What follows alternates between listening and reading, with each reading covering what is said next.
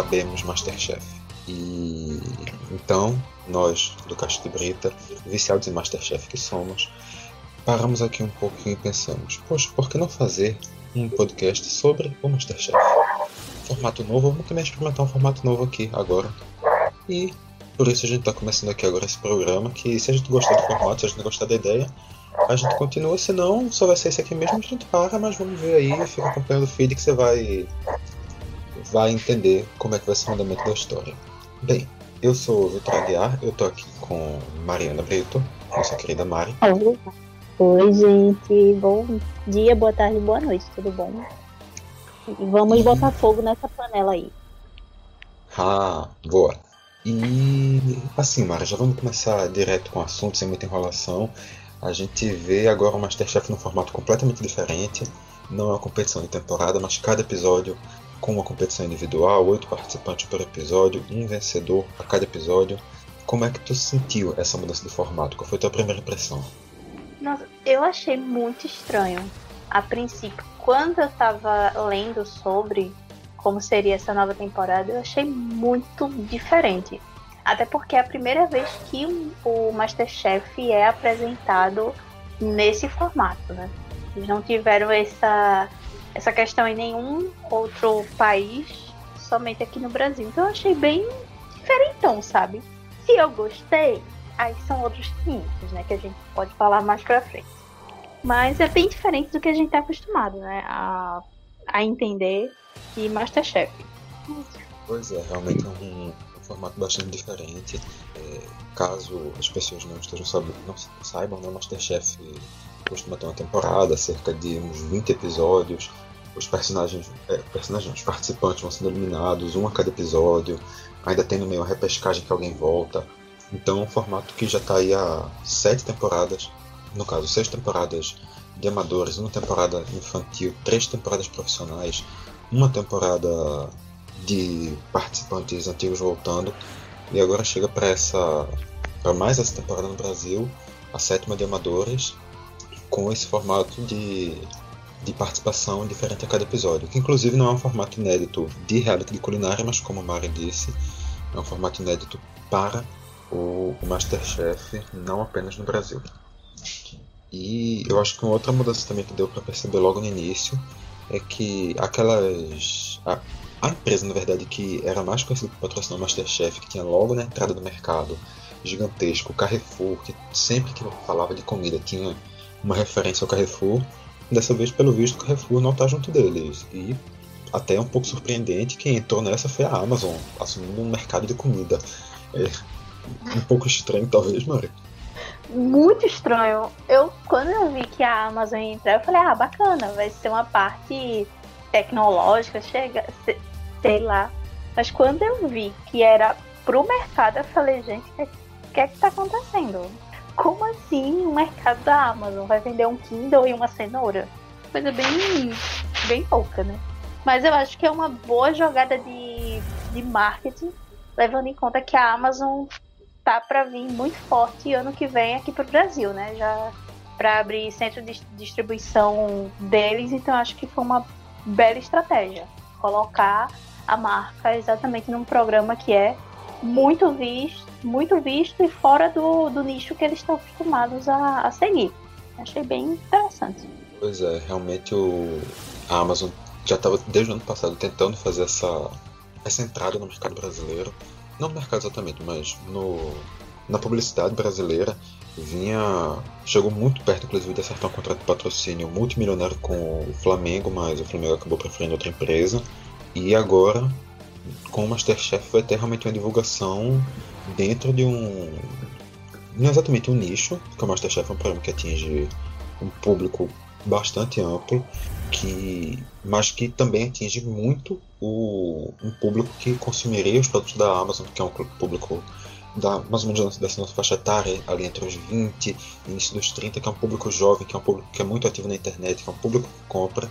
Então, realmente, para a Amazon parece ser uma boa jogada. Eu só não entendi exatamente essa saída do, do Carrefour, que já estava tão vinculado ao programa. Talvez não tenha se agradado do formato, ou talvez já tenha se, se enjoado das quedas de rendimento que vinha tendo nas últimas temporadas.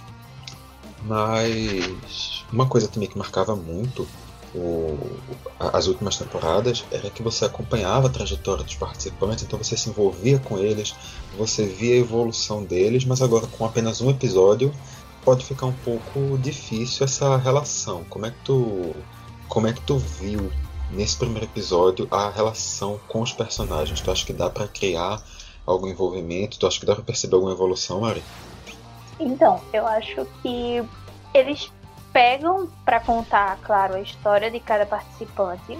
E aí você pode ter algum envolvimento de assim achar alguém interessante e torcer por um episódio, mas eles não fazem isso no começo, como seria o mais lógico. Eles vão jogando é, durante a participação, durante o programa.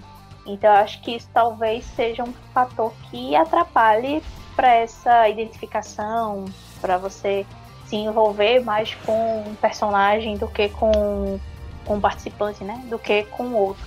Mas eu acho que é um formato bem interessante se você quer conhecer muita gente nova, sabe? Eu tava inclusive lendo é, Twitter ao, ao, longo do programa e eu vi muita gente questionando que é um formato bem tipo, pega e não se apega, né? Porque você vai ter um personagem, você vai ter um, um participante que você escolhe para torcer, mas você sabe que vai ser só durante aquele horário do programa. Entendeu? Você pode até procurar depois rede social, que é uma coisa que inclusive eu senti muita falta, porque nos outros, as redes sociais dos participantes elas são é, como é o nome? meio que padronizadas, né? Masterchef e fulano. E pelo que eu percebi, nessa edição não vai ter isso. Então é muito mais solto essa questão da, da interação é, público-participante, né? Nessa questão eu já não tenho uma visão tão parecida com a tua, não. Sobre esse ponto dos de fazer a apresentação de personagens ao longo do programa, eu acho que acaba sendo realmente um ponto positivo para o formato. Porque se apresentar todos os personagens primeiro, depois vir a primeira prova, depois vir a segunda prova, vai acabar ficando um formato muito engessado vai se tornar uma coisa cansativa. Pelo menos é a minha, a minha impressão. E esse, esse formato de acabar distribuindo mais as apresentações enquanto tem enquanto tem as provas, enquanto tem os personagens falando, que você começa a se perceber uma coisa da cozinha, depois você percebe um pouco da vida, eu acho que tem um pouco mais de dinamismo. Mas também pode ser só uma impressão minha, pode ser também uma coisa que cada pessoa vai preferir de um jeito. Mas a minha sensação realmente foi de preferir essa distribuição. E quanto a essa questão das redes sociais, realmente a interação de redes sociais com os participantes não vai ser tão forte, mas também talvez não fosse ser forte de qualquer jeito, porque você tinha essa interação antes, porque você exatamente porque você sabia que você ia acompanhar essa pessoa durante a temporada hum. inteira. Você ia ver a pessoa em alto, você ia ver a pessoa embaixo, você ia ver a pessoa envolvida em, em alguma pequena confusão que surgisse na cozinha, você ia ver algum alguma discussão, você ia ver todos esses movimentos da pessoa. E dessa vez não vai ter isso tão, tão latente. Então talvez a interação realmente não fosse muito forte, independente dessa padronização das redes sociais. O que, inclusive, para fazer a padronização de tanta gente, porque oito pessoas a cada episódio, no final deve dar bem uns 100 participantes nessa edição. Talvez até mais. Então talvez fosse realmente ficar pesado. Agora, uma coisa que eu gostei, aí, claro, da forma da apresentação, caso da apresentação dos participantes, é que eles colocaram um trecho do vídeo de inscrição e depois eles colocaram trechos de uma segunda etapa que seria a etapa que a gente estava mais acostumado a assistir, né? Que logo no primeiro programa tinha aquele, aquele peneirão, né? E aí eles fizeram isso de alguma forma, então já é um, um opa, a gente vai continuar fazendo essas duas etapas de seleção e se antes vocês tinham um acompanhamento total, hoje vocês vão ter um acompanhamento integral disso. Isso eu achei interessante. Pois é, realmente é aquilo. O formato é diferente, mas eles dão aqueles sinais claros de isso ainda é o Masterchef, apesar de tudo. Que, convenhamos, querendo ou não, é o Masterchef, não tem o que se discutir. Eu só levanto aqui mais um questionamento, que inclusive nem estava no, no roteiro, Mari. Pra tu, isso é a sétima temporada do Masterchef Amador ou isso é uma temporada paralela, como foi, é, como já tiveram várias outras? Eu acho que é uma temporada paralela. Eu não consigo perceber como uma temporada oficial. Eu acho que é um spin-off, né? Porque é muito mais ágil do que o formato habitual que a gente tem de Masterchef. Então, eu considero que é meio que um spin-off, é um Masterchef 2.0. Será que podemos pensar assim? Não sei. Fica aí o, o, o questionamento. É um outro formato, só esqueceram de mudar o nome, no caso, né? Exato. Mas então, partindo aqui para falar desse episódio especificamente, que foi exatamente o episódio de estreia, a gente já vendo as dinâmicas que vão, que vão envolver dessa vez a Ana Paula, o Jacan, o Fogaça e a Paola, que são aqueles rostos já tão conhecidos do, do Masterchef. O formato dessa vez vai seguir com, ao que tudo indica, pelo que eles deram a entender, vai ser uma coisa padronizada, duas provas a cada episódio. Uma primeira prova que vai eliminar duas pessoas e uma segunda prova que entre as seis pessoas restantes vai definir o vencedor. Dessa vez, essa primeira prova. Eu achei poucas pessoas a serem eliminadas, só duas numa primeira prova. Ótimo ponto, também concordo contigo. Oito participantes, acho que dava para eliminar ali metade, ficar só com quatro para a segunda, ficava um, um equilíbrio legal. E e também, óbvio, uma coisa que até esqueci de comentar no início, mas todo esse novo formato, essa diminuição do número de pessoas, essa nova rotatividade, isso foi tudo uma maneira pensada pela Band, obviamente com autorização da, da Endemol, que é a dona do formato, para fazer o Masterchef apesar da pandemia, lançar uma temporada inédita, gravada já durante esse período de isolamento social, cumprindo regras de isolamento social, que aí também pode ser uma discussão sobre o quão bem ou não vem sendo cumpridos, mas pelo menos nesse momento não é o debate. Exatamente, não é o debate no momento, mas é, talvez seja uma coisa um pouco. É. aquilo, né? Talvez não tenha nem tanto como cumprir, mas para quem. Eu vi muita gente prometeu... questionando. É, eu vi muita gente questionando, ah, por que, que eles não cozinham de máscara? Eu acho que ia ser muito complicado cozinhar de máscara, sabe? É, uma ida ao mercado. Pois é, pois é, você tem que provar como Talvez eles tenham feito as, as questões mínimas, mas assim, cozinhar de máscara não ia ter condições para cozinhar, sabe? É, realmente assim, eu não senti um clima de estar acontecendo a pandemia ali. Eles não, não se posicionaram bem sobre os cuidados que eles estão tendo, apesar da gente saber que eles estão tendo, eles dizer que estão tendo, mas eles não situaram. Realmente a gente não vê assim muita coisa de de diferente. Tem, é, a gente não vê um álcool gel, a gente vê ali três bancadas separadas para os jurados, a gente vê eles indo metade de cada vez apenas para o mercado, mas realmente não, pelo menos não passou aquela sensação assim de estamos combatendo a pandemia. Eu acho que não ficou uma coisa muito viva isso. Pois é, também concordo totalmente. Tanto que aparentemente foi pausada né, as gravações, até onde eu sei, é, as gravações teriam sido pausadas porque houveram dois casos na equipe. Então, isso significa que, mesmo os cuidados que estavam sendo tomados, não foram tão eficientes, né? É, essa aí eu realmente não estava sabendo. Mas. pois é. Enfim. É, quanto a esse episódio, a gente teve, como a, como a gente já, como já tinha começado a falar, a gente teve dois, duas provas sendo a primeira uma prova dos famosos. Aquela caixa surpresa, muito conhecida no formato do, do Masterchef, que as pessoas levantam a caixa dentro de algum, algum elemento que vai definir o que é que eles vão cozinhar. Dessa vez, a caixa surpresa tinha um tablet. Sim, é por isso, no caso, que a Amazon está como, como patrocinadora do Carrefour, porque agora a gente tem que cozinhar um tablet. Não, não é o caso. Dentro do tablet tinha um vídeo duas pessoas um vídeo da Ivete Sangalo falando sobre um cururu que é caruru, que é um prato. Eu esqueci, qual é o nome do prato? Eu sei que estou falando errado. Caruru. É caruru, eu falei certo da segunda vez, tá bom. Pronto. Tá. Menos, é, passei menos vergonha do que imaginava, então. Um, um caruru, que é um prato muito marcante da, da vida dela, que duas pessoas iam fazer.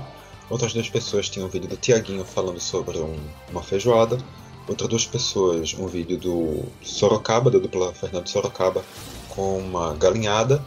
E o, outras duas pessoas estavam com um vídeo do Tirolipa sobre um estrogonofe de bode, que diga-se de passagem, Meu era duas Deus. coisas que eu nunca tinha nem imaginado que poderiam ser, ser unidas em prato. Nunca tinha nem passado pela minha cabeça isso. Também. Não, e era um estrogonofe de bode com pirão. Com eu fiquei assustada. É tipo o estrogonofe, que é um prato de certa forma líquido, e o pirão, que é um prato até certo ponto também líquido. Fiquei um pouco sem entender essa, essa textura desse prato, mas tudo bem, eu, eu aceitei. Se, se tá no Masterchef, deve ser aceitável, né? Pelo menos. É, a gente espera. Tem, tem gente lá que entende de cozinha com certeza muito mais do que eu, que sou apenas um, um mero sofredor de fogão. Do que nós, do que nós. E que brincamos com o fogão e às vezes esquecemos e deixamos panelas queimadas. É isso. Não, isso, isso aí, Maria, me perdoe, isso aí eu nunca fiz não, tá? Isso aí é total na sua conta. Obrigada, Vitor. É muito fio. Mas, enfim, voltando ao, ao formato. Duas pessoas tinham que fazer um karaokê, só que uma dessas pessoas não sabia sequer o que era um karaokê. Talvez nunca tinha nem escutado esse nome e chegava, sei lá, achando que também, assim como eu soltei aqui no início do programa, um ururu. Na beira do rio. Não posso negar que essa passou pela minha cabeça também quando eu falei agora, mas enfim. O... Ele, sem saber o que era um caruru, perguntou para trás: Gente, o que é o caruru? Aí disseram: Ah, lá na Bahia a gente come caruru com galinha. O que é que ele fez? Ele foi no mercado e ele pegou uma galinha. Só que tinha duas pessoas Detalhe, que precisavam de uma galinha para fazer. Sim. Detalhe, porque ele foi escolhido como o primeiro para ir ao mercado, né? Na divisão entre dois times para irem ao mercado, o, o Ali, que é esse participante, que se divide entre Canadá e Brasil, é, resolve ir ao mercado é escolhido para ir ao mercado primeiro, mas esquece. Ele viu duas, duas galinhas e achou que era uma, uma dele e uma de outra pessoa, sabe? E como a gente bem sabe, as pessoas que fazem a galinhada não precisam naturalmente de uma galinha. Só um delas é precisar de uma galinha, então a pessoa que foi primeiro no mercado pegou uma galinha para galinhada, e a segunda pessoa que foi no mercado ficou sem galinha. Ele tem que fazer uma galinhada, sei lá, de pensamentos. Uma galinhada de cenoura. Coisa nesse nível obviamente, o. Lembra aí o nome do, do cara da galinhada, por favor.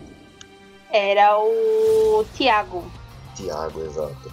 Que assim, como, como é coisa de um episódio só, a gente não decora muito bem os nomes. Mas... Pois é, temos uma cola aqui, não vou mentir.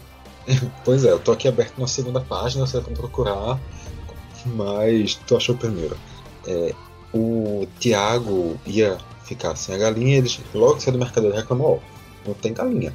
Aí o Ali, que foi esse, essa pessoa do carro de galinha, chegou dizendo, não, eu divido se você me der aí um peixe. Só que também não tinha peixe. Aí, o cara vai fazer galinhada com peixe, é um negócio bem. Não, é, é, é confuso, é muito confuso. Uma Mas aí, final... gastronômica, né? Algo por aí. No final eles acabaram dividindo, uma galinha ficou metade para cada um, deu para um fazer uma uma galinhada, deu para outro fazer uma um carro de galinha, mas no final, como é que tu viu essa essa tretinha, essa confusãozinha? Deu aquela animada já no programa, Mari? Deu, com certeza. Porque ver gente dando piti é o que a gente gosta. A gente gosta do, do, da confusão, do babado, entendeu? O outro que pega um, um, item da, da receita que não era nem para ele pegar, né? Mas porque ouviu alguém dizer que se comia, ok, se come caruru com galinha, mas não era o fato que deveria ser contado naquela prova, né? Então, assim, foi muito. Foi muito a, a disputa dos dois. Não, eu dou um caldo de. Acho que era um caldo de legumes o Tiago disse, eu dou um caldo de legumes para você, você me dá a galinha? E não, eu, eu meia galinha. Então, acho que isso. Acho que o que a gente pode esperar de, de, de um pouco de pimenta no, na receita do Masterchef são essas pequenas brigas nessa questão de mercado tudo mais, de ir pro mercado primeiro, de não ir. Eles já deixaram bem claro isso, né? Mas deu pra dar uma divertida, sabe? Tanto que os dois conseguiram fazer tão bem os, os assim, não, os pratos que se dispuseram a fazer que Iago e, e Ali foram eliminados. Então, assim, a galinha eliminou os dois, com certeza. Sem dúvida nenhuma. Mas talvez até assim, um mercado um pouco mais escasso, uma condição um pouco mais adversa, possa até se dar uma, uma animada para realmente a produção pensar em, em, fazer essas dificuldades mesmo. Tipo, aqui tem um milho, todo mundo vai ter que fazer pamonha, se virem. Ia ser interessante. Mas teve esse andamento dessa prova, cada um fez seu pratinho na hora de julgamento, como o Mari adiantou. Foram nominados exatamente os dois envolvidos na treta. Um com o carro que ninguém entendia muito bem o que é que era. Os jurados reclamaram que ninguém estava entendendo o que, é que aquela galinha estava fazendo ali. Que o prato estava muito feio. Que uma coisa não fazia sentido com a outra. E o outro prato, o prato do Tiago, eu não sei se tu lembra da imagem desse prato, Mara, mas ele era uma obra de arte incrível. Era realmente uma coisa que ele tirou uma criatividade, eu acho que não sei de onde. Eu acho que ele foi catar no chão os gestos de criatividade um, que eles tinham um deixado. Monet. Monet não. Era um. Droga, perdi o nome do, do pintor. Fizeram uma montagem de um quadro de, de um, um artista e desse prato era igual. Eu vou lembrar até o final o nome do, do, do pintor, mas era incrível. Tanto que Jacan falou isso, né? Seu quadro está. Seu, seu prato está. É uma obra de arte isso aí, viu, Pedro? Falou até que o prato podia parar no mágico, de tão, tão artístico. É. Mas era uma coisa horrorosa. Tinha um pedaço de cenoura cortado de um jeito estranho de um lado. Tinha um gomo de, de tangerina cortado só Vixe, uma faixa central Exatamente. que ele disse que era para trazer uma tropicália ao prato. Gente, é. é... Gente, não. não tem limites. É a prova de que o brasileiro não tem limites. Eu vou colocar. Não eu vou, tô fazendo um prato de um de galinhada. Eu vou colocar um terço de gomo de tangerina aqui fechadinho com caixa com o bago e tudo para dizer que eu quero dar uma tropicália ao prato.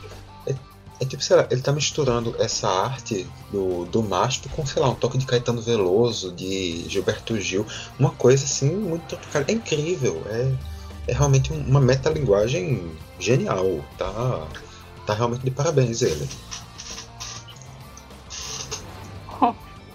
Como, como cozinheiro, ele é um ótimo artista, né? Que inclusive rendeu um momento maravilhoso que foi Jacan é, dando parabéns é, para ele e ele dizendo, aí ele para assim, fica parabéns pelo prato, aí ele, não, pela sua criança, tipo, porque ele cozinhava para pra companheira dele e para o filho, já que eu solta essa. Né? Parabéns, Aquele... viu, ele pelo prato? Não, pela criança. Aqueles bons momentos divertidos que a gente sempre espera no, no Masterchef, naquelas né? tiradinhas sacanas dos, dos chefes. Convenhamos, ninguém assiste Masterchef pela para ver os bons pratos. A gente assiste Masterchef para ver os chefes tirando onda dos pratos feios. Para ver os memes. Com certeza. Mas depois desses pratos dos famosos, a gente vem para uma segunda prova, que foi a prova da cesta básica. Tirando, abrindo o, uma outra caixa, vinha feijão, arroz, açúcar, sal, café, leite, milho, ervilha, e com opção de proteína tinha fígado, tinha um, um corte de porco, não lembro qual era, tinha bisteca. sardinha, isso, bisteca de porco, tinha também algum alguma outra coisa, mas frango. asa de frango, isso, perfeito. Tinha essas quatro opções de proteína e algumas coisas de cesta básica, além, claro, de alguns vegetais frescos à disposição. Exatamente. Aí, logo de início, quando você pensa, ah não, uma prova de cesta básica, todo brasileiro vai dominar. Brasileiro conhece, brasileiro entende. Então, Maria, é bem assim? É por essa linha que as coisas andam? É, é Masterchef, né, meu filho? Tem que ter uma, uma, uma diferenciação aí. Foi meio que o que a gente percebeu. Claro, algumas pessoas fizeram pratos mais. Eu não diria elaborados, mas eu acho que ficou muito no, no simples, no que a gente espera ser feito e não teve aquele grau de diferenciação. Mas vamos lembrar que um simples bem feito pode ser algo muito bom. Né? Agora eu acho que eu acho que faltou um pouco de criatividade nos participantes nessa segunda prova. Porque dava para fazer muita coisa diferentona, mas nem tanto, com os itens que foram colocados lá. Concordo contigo, também acho que acabou ficando realmente. É, pela ideia da cesta básica, talvez, não sei. Acabou realmente ficando algo não ruim. não estou dizendo que, que tenham sido coisas limitadas e tal, mas pouco inventivas, que também é uma coisa que é costumeira do programa. Um, um, um, problema talvez seja também essa questão de ter pouco tempo para evolução, pouco tempo para aprendizagem, simplesmente a primeira participação e acabou. Talvez isso acabe pesando para que os participantes não consigam ter essa tão, tanta amplitude de, de criatividade e também tenham mais medo de arriscar porque tá tudo ali naquela prova. Não sei se, se é o caso, mas também é uma possibilidade.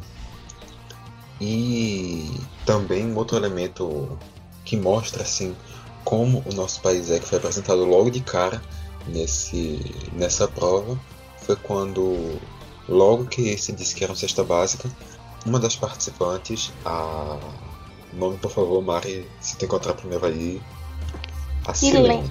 Eu, eu anotei eu anotei. Isso, tô certo então, Silene. Que é fazendeira. Fazendeira do interior de São Paulo. Então, que é. simplesmente, na hora que viu que era uma cesta básica, comentou algo do tipo: Poxa, eu estava aqui pensando em fazer meu filé mignon, estava aqui pensando em fazer meu pato ou não sei o que lá, e vou ter que me deparar com uma cesta básica. É, é, é a cara do Brasil, isso, né? Sim, total, total. Porque, ah, não, viu, mas ela esperava fazer uma coisa rebuscadíssima e tem uma cesta básica. Cara, não é porque tinha uma cesta básica, você tinha que ir para o básico, sabe? Eu acho que falta muito. Tanto que ela fez o que? Ela fez um. Ela fez fígado, eu acho. Fígado, arroz e um mex... mexido. Mexidinho de milho. Gente, sinceramente, assim, fica difícil lhe defender, meu anjo sabe? Fica, fica uma lacuna, né? Falta, falta naquela. aquele tchan. Total, total. Eu acho que desses pratos, o que eu acho.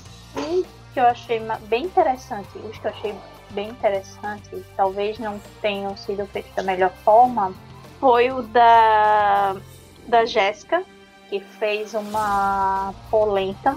Cara, polenta é um negócio fácil de fazer, dois tempos, mas é um negócio que é diferentão, com carne, foi com frango que ela fez.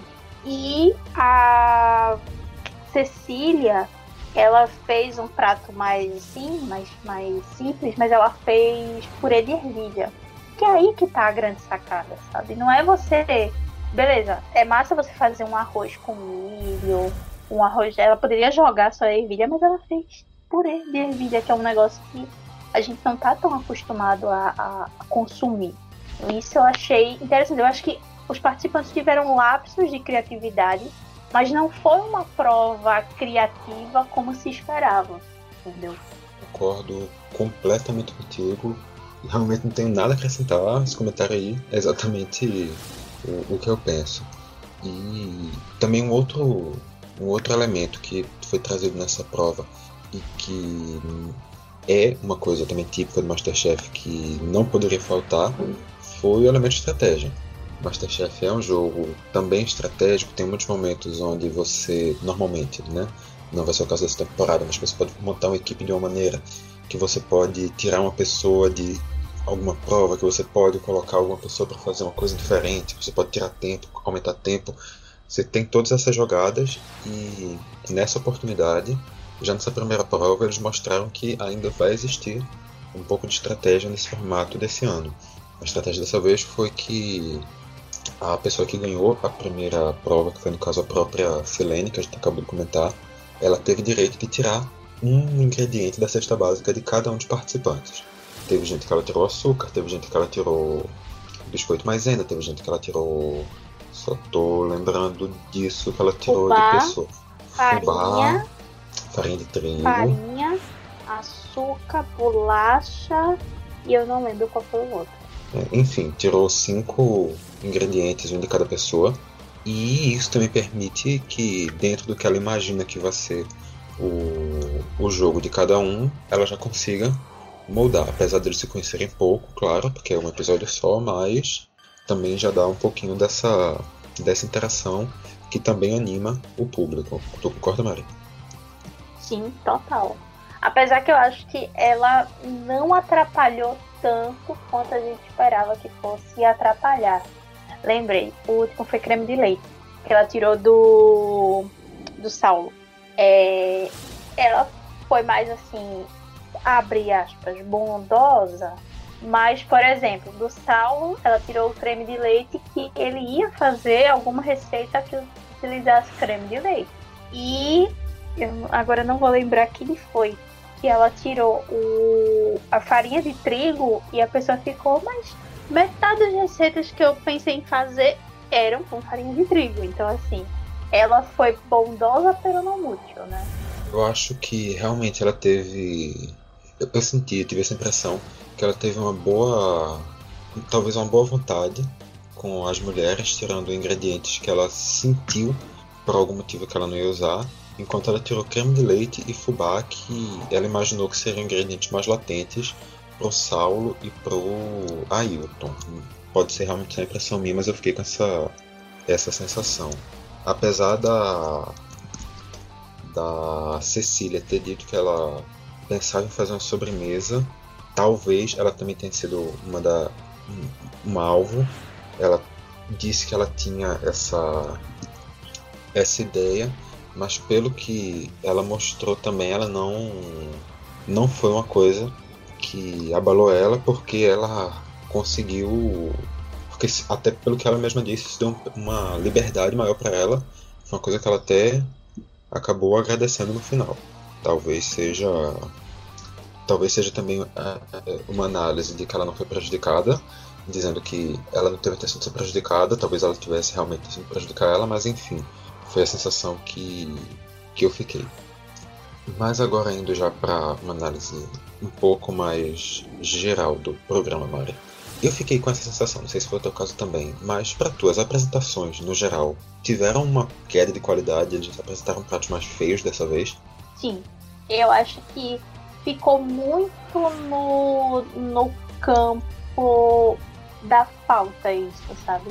É, não é que Masterchef seja, por, é, seja algo que também trate de estética, mas eu acho que muito do que dá vontade de comer é, é visual.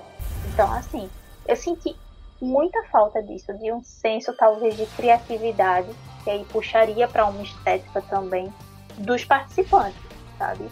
É, se por um lado a questão do desafio, que provavelmente vai ser dessa forma, primeira prova tendo artistas pedindo determinados pratos e a segunda prova uma prova mais criativa, eu acho que faltou essa criatividade é, no que a gente está acostumado a ver de Masterchef amador, sabe?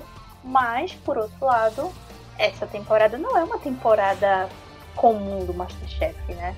Tanto que, como a gente falou lá no começo, para mim seria uma temporada off, seria um, um, um off do Masterchef comum.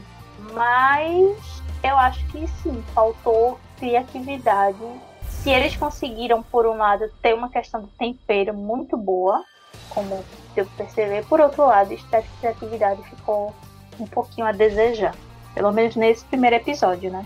Eu concordo contigo, realmente também, também senti essa falta. É, teve mais de um caso que, o, por exemplo, eu acho mais emblemático na segunda prova que você do prato da Cecília, que ela montou linhas no prato dela. Ela montou uma linha de feijão, ela montou uma linha de arroz, depois ela pegou um. Eu não lembro exatamente se era um pirão, se era um purê, uma coisa nesse sentido. Ela colocou no prato, dentro disso ela colocou um caldo, que ela também colocou esse caldo em uma cumbuquinha. Ela apresentou o caldo tanto no pirão quanto na cumbuca, ficou meio, meio confuso com a intenção dela em separar se ela ia juntar. inclusive foi até uma reclamação do, do Jacan esse ponto. Mas também eu acho que volta naquele ponto que não vai ter como, como se esquecer nessa temporada, que os personagens não têm tempo para evoluir. Eles vão fazer o que eles acham que é bonito e o tempo que eles vão ter que aprender, eles vão estar assistindo os próximos episódios. Então não tem muito, não tem muita evolução. Mas agora a gente chegando já à análise do final do episódio, o a vitória do Ailton apresentando um prato com uma ideia mais caseira, um prato com uma ideia uma ideia mais com o que a gente chama de memória afetiva, né? Isso. Tanto que foi o que ele acabou trazendo é, no final, né? Que era um prato que ele estava acostumado a comer em casa. E aí ele começa a falar da questão da, da infância dele. Eu acho que isso é, é uma boa uma boa forma de criar a afetividade entre público e participante, entendeu? Assim, eu acho bem bem interessante tanto que foi um prato que, visualmente falando, não era um prato criativo, mas era um prato bonito e era um prato que tinha muito sabor. Eu acho que foi isso que acabou pegando e fazendo com que o, o Ailton fosse ganhador, né? Tanto que ele ficou, a, a, a prêmio, né? Ficou entre o Ailton e a Cláudia e fez um baião de dois. Entendeu? Então, assim, são pratos que a gente está acostumado a, a, a, ver por aqui e que eram gostosos, sabe? Exato. Que em primeiros episódios de, das outras temporadas, normalmente essa cozinha afetiva costuma ser um, um ponto positivo, costuma ter um peso a favor, costuma ser muitas vezes o que leva os participantes a conseguirem esse destaque. E dessa vez, com uma coisa mais rápida, talvez a cozinha afetiva seja o segredo.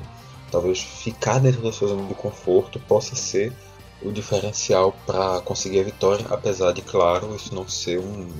Isso não trazer o máximo de, de qualidade, não sei exatamente se qualidade, mas de interesse ao programa. Mas com certeza, a nível de competição, é um, um ponto muito positivo. E para amarrar toda a ideia, Mari, o novo Masterchef Vale a pena? Olha, eu gostei muito. Eu vou assistir os outros episódios. Só acho uma sacanagem a, a Band colocar isso de quase 11 horas da noite e terminar meia-noite. É pra acabar com o ser humano, dona Band, veja bem. Mas isso aí Mas... também já é mal de, mal de temporadas passadas, né? Que desde o início tem esse horário péssimo. Só no ano passado que eles inventaram de colocar no domingo, mas conseguiu ser pior ainda. É, é, de fato, de fato. Mas poderia colocar umas 10 e 10, 10 e 15, entendeu? Pra gente não ir dormir tarde.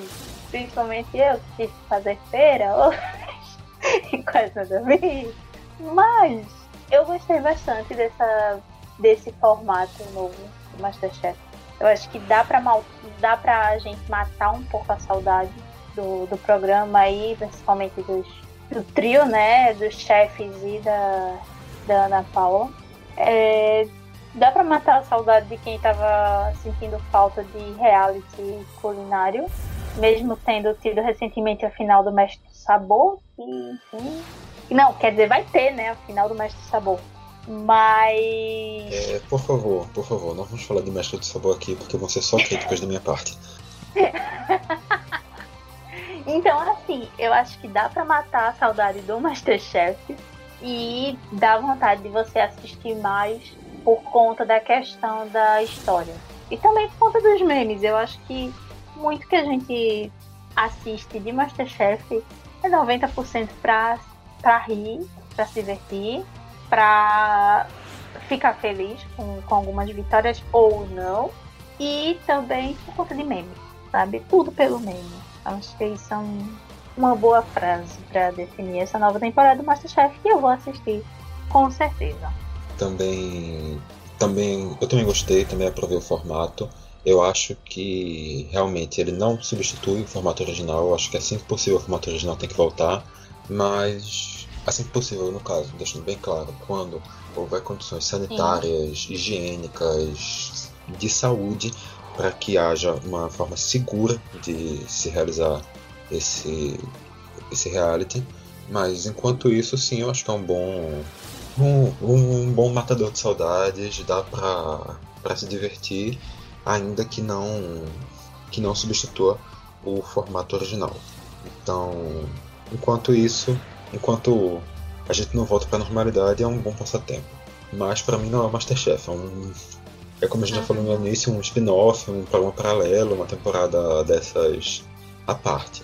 E para fechar, fechar. Agora você aqui... percebeu, rapidão, você percebeu que eles aumentaram o mezanino?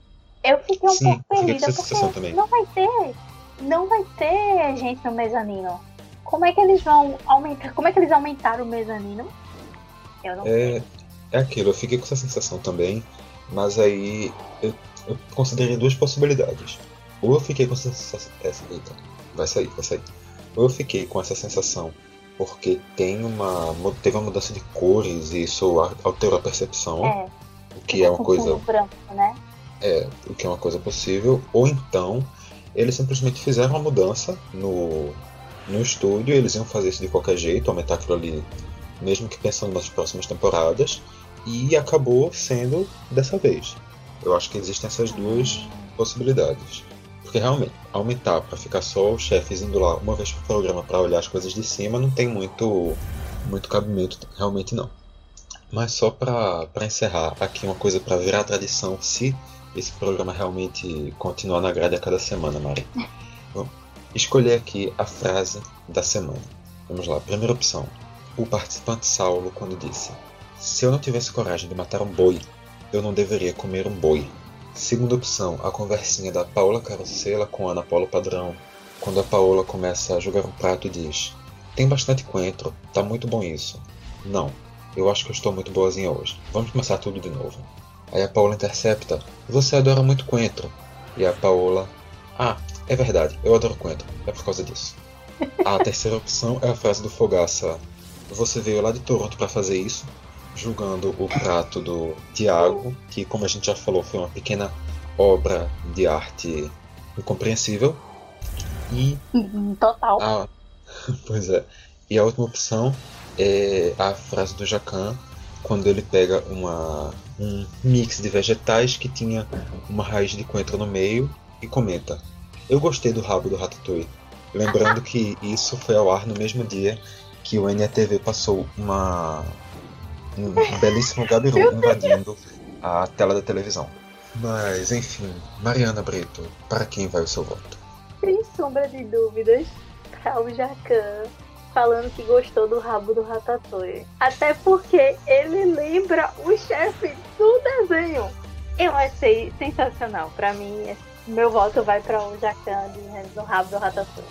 Aquela francês falando de Ratatouille, tirando onda com rato de rabo rabo de rato. É, foi, foi realmente sensacional, não tem como votar em outra. E dessa vez o nosso troféuzinho consegue ser menor que o troféu dessa edição do Masterchef, que já é uma miniatura pequena. Então nosso troféuzinho mental vai para o Eric Jacan. E enquanto isso, enquanto o Jacan não receber esse troféu, enquanto a gente não decide se continua ou não com esse formato, você pode ir nas redes sociais, dizer se gostou, dizer se não gostou. Essa edição acabou sendo um pouco mais longa porque a gente também debateu o formato. Se a gente voltar, no caso, esse programa deve fechar com cerca de uns 45 minutos. A intenção deve ser fazer os próximos por volta dos 20, uma coisa bem mais compacta. Então, se você gostou, se você não gostou, críticas, elogios, sugestões, deixa nas redes sociais do Caixa. Quer mandar comida pra gente? Estamos aceitando. Manda lá, pergunta lá no DM para qual endereço mandar ah. o seu prato. A gente está aceitando não vamos recusar nenhum tipo de presente, tá bom? Mimos nós aceitamos. Mas se quiser entrar em contato com a gente para qualquer coisa e acompanhar o que a gente está fazendo, procura a gente nas redes sociais, só pesquisar Caixa de Brita. E qualquer coisa, semana que vem a gente volta com mais um, uma edição desse programinha aqui que sequer tem um nome definido ainda. É isso. Tchau.